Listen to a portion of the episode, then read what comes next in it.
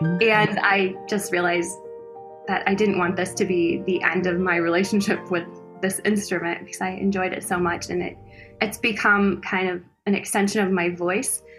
Uh, it felt like it was part of me and I could really speak through the instrument. Today I'm talking to the Chicago harpist Nichole Young. Hello, Nichole. Hi, Petra. How are you? I'm fine, thank you. And how beautiful is your background? Oh, thank you. And I'm enjoying your your uh, blazer. That's really beautiful. Oh, it's a it's a yeah, exactly. It's it's perfect um, intuition that I had to do this. Excellent. Yeah. but I must I must also say that you you know from your Instagram I can see I mean you you've got such a great style and your um, dresses are just amazing. Thank you so much. I that's one part of my job I really enjoy is getting to dress up in the formal gowns. It's fun to shop for those kinds of dresses. Yeah, no, amazing. And um, but but first let's let's start with you and and your harp. Um, and where did you where did the inspiration start to to play harp? Sure. Uh, when I was a very little girl, I went to an orchestra concert with my family. And while I was sitting in the audience, I noticed the harp off in the corner and I was, what is that? That's so beautiful. I didn't know what it was and I was just watching. And then as I heard the sound coming from the instrument, I just thought, I want to play that someday. That's what I want to do.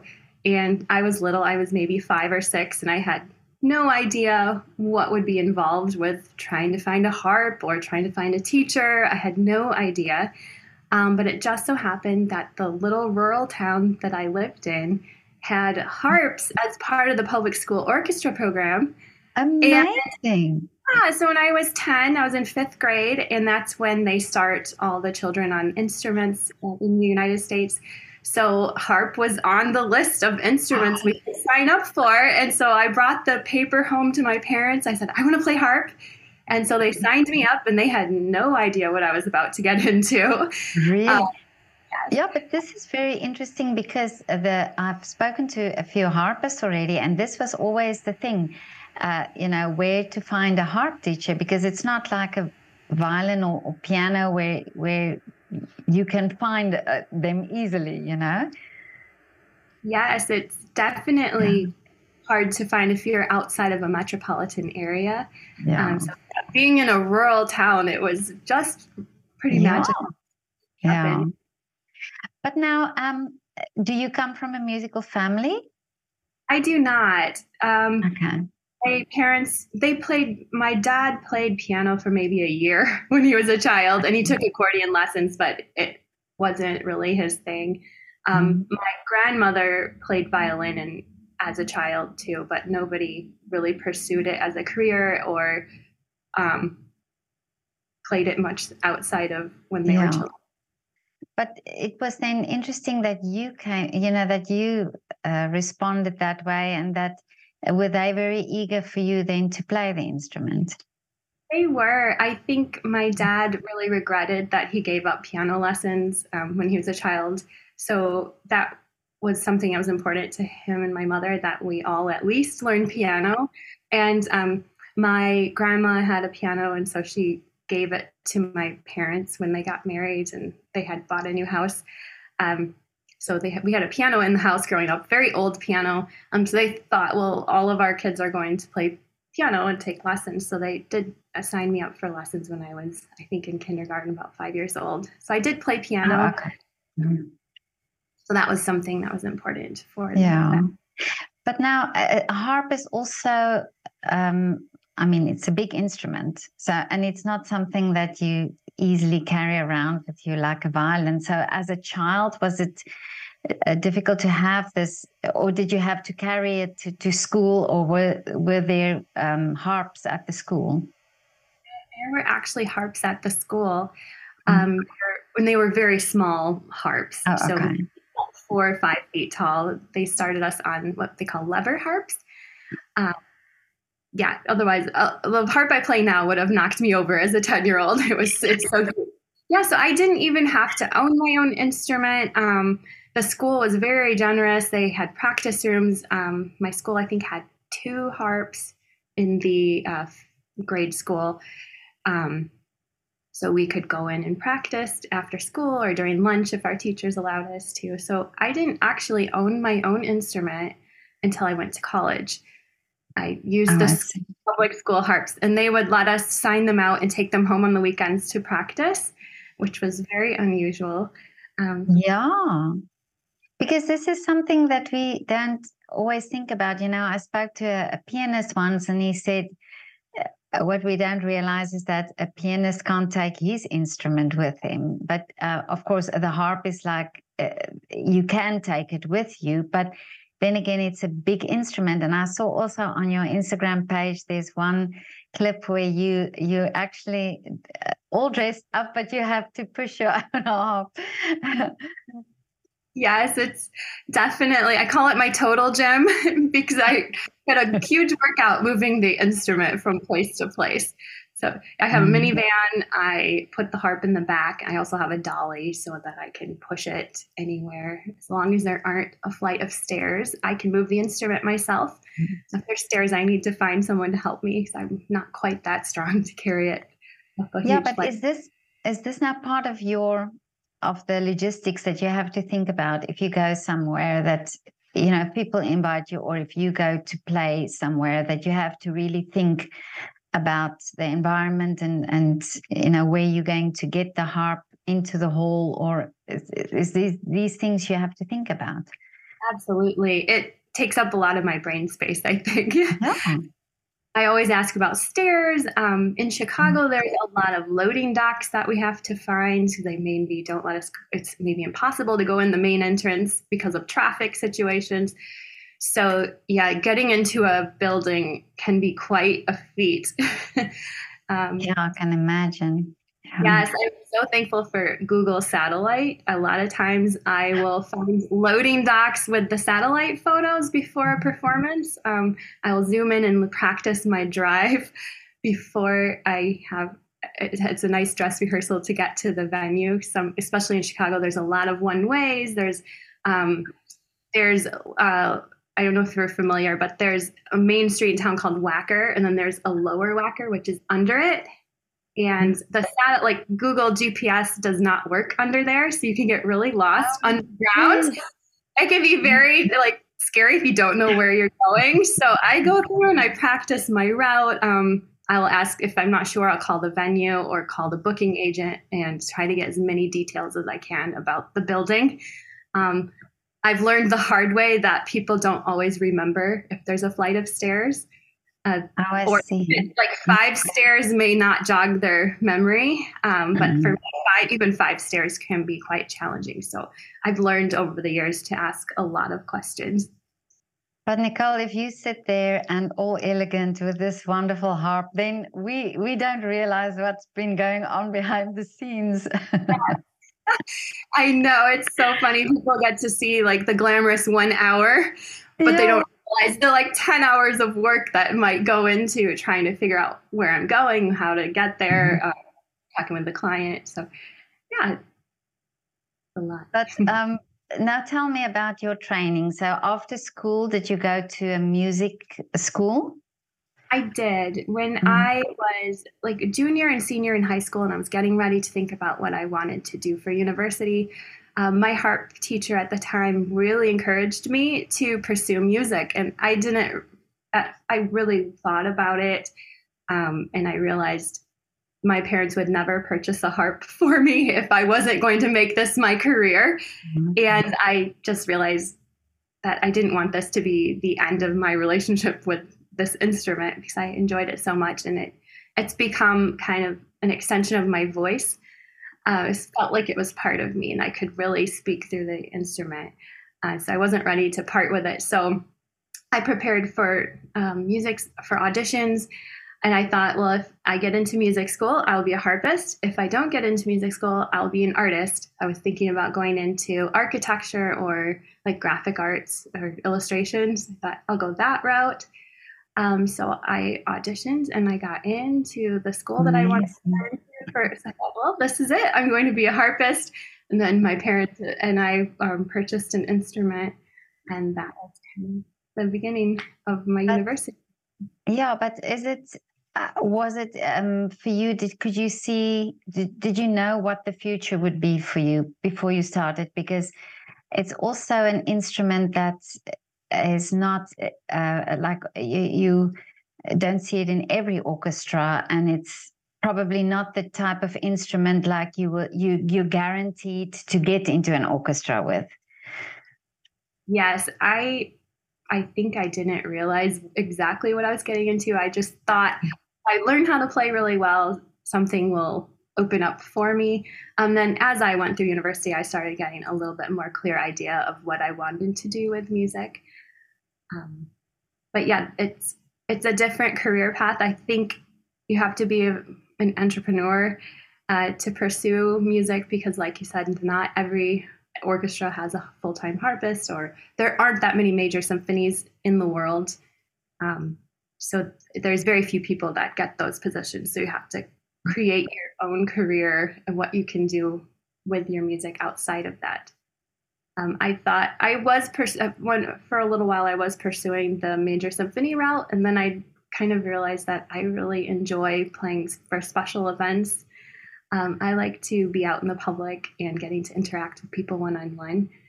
I do really enjoy orchestral playing a lot, so I, I enjoy that a lot. But I also like kind of other aspects of playing the instrument and you you have then more freedom when you do it in in more on a freelance basis then.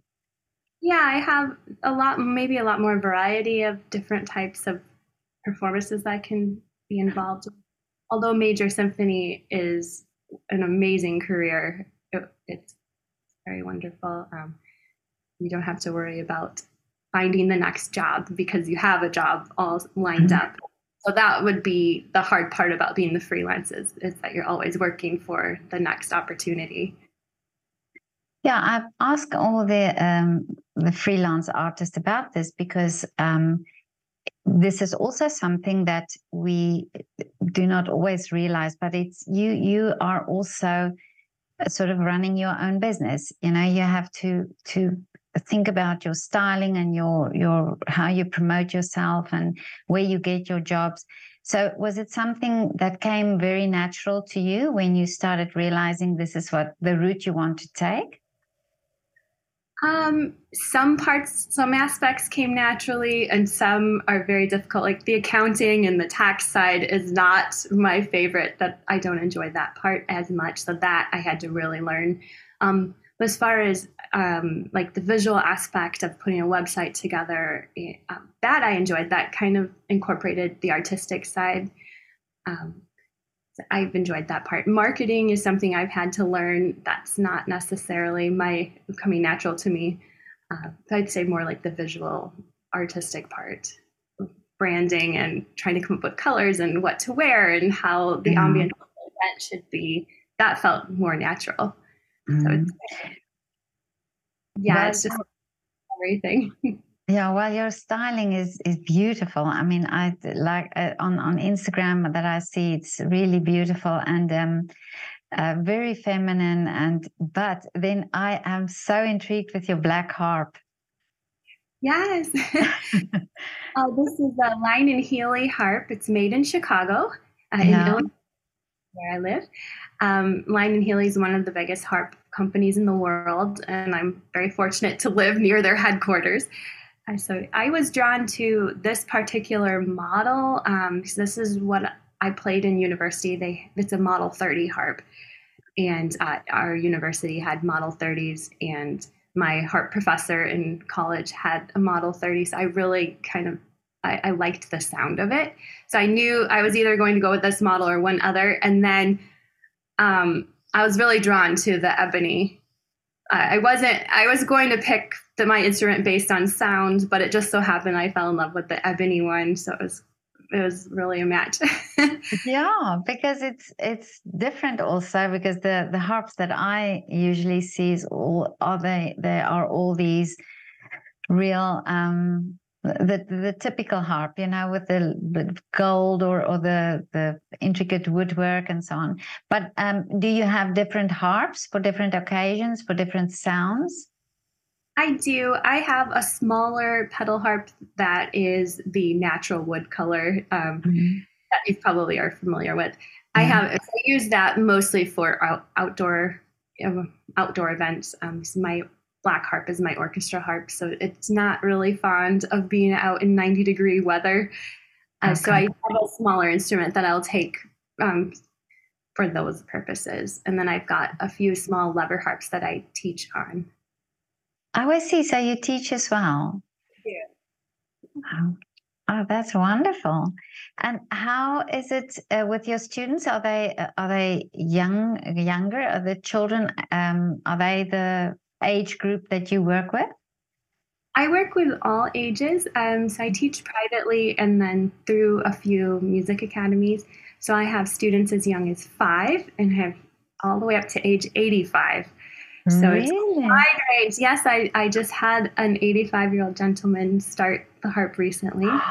really, really rewarding um, to see people picking up a new skill after mm-hmm. they retired. Um, so I have a lot of retired uh, students.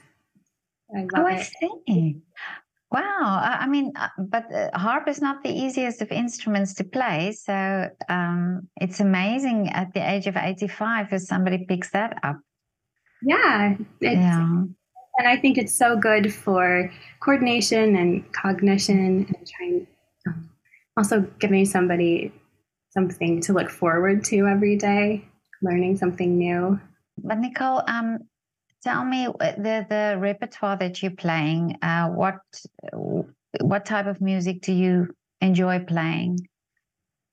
Um, I think that's always a hard question to answer. I love everything. Um, I really love French music. Um, we have a lot of French harpists uh, who have composed for the harp, and also like Debussy and Fauré and Ravel, all of those their music really translates well to the instrument. Um, I also enjoy playing modern music that someone like pop music people hear on the radio and trying to arrange that to work for the harp. Uh, video game music works really well. Really? That's fun. Yes, I enjoy that. Uh, every so often, I will get special requests for like Legend of Zelda or Final Fantasy.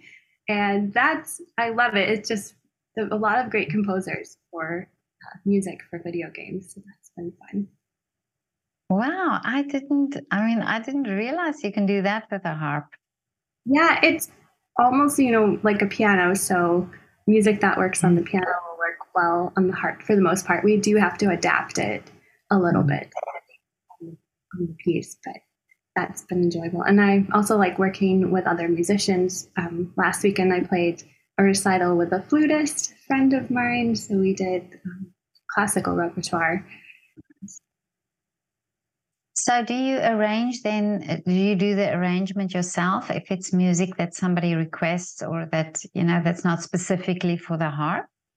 Yes, I do. I do a lot of improvisational playing. So, if I can find a piano vocal score, um, I use it as a lead sheet and I just um, make up my own arrangement around there. I'm starting to notate my arrangements so that they're down on paper.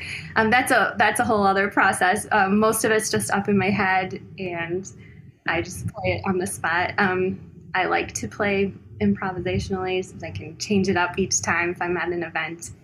Uh, I, I enjoy trying to come up with um, other ways to play a song. Amazing. But now, um, uh, tell me, um, Nichole, what what are the wishes now for you for the future?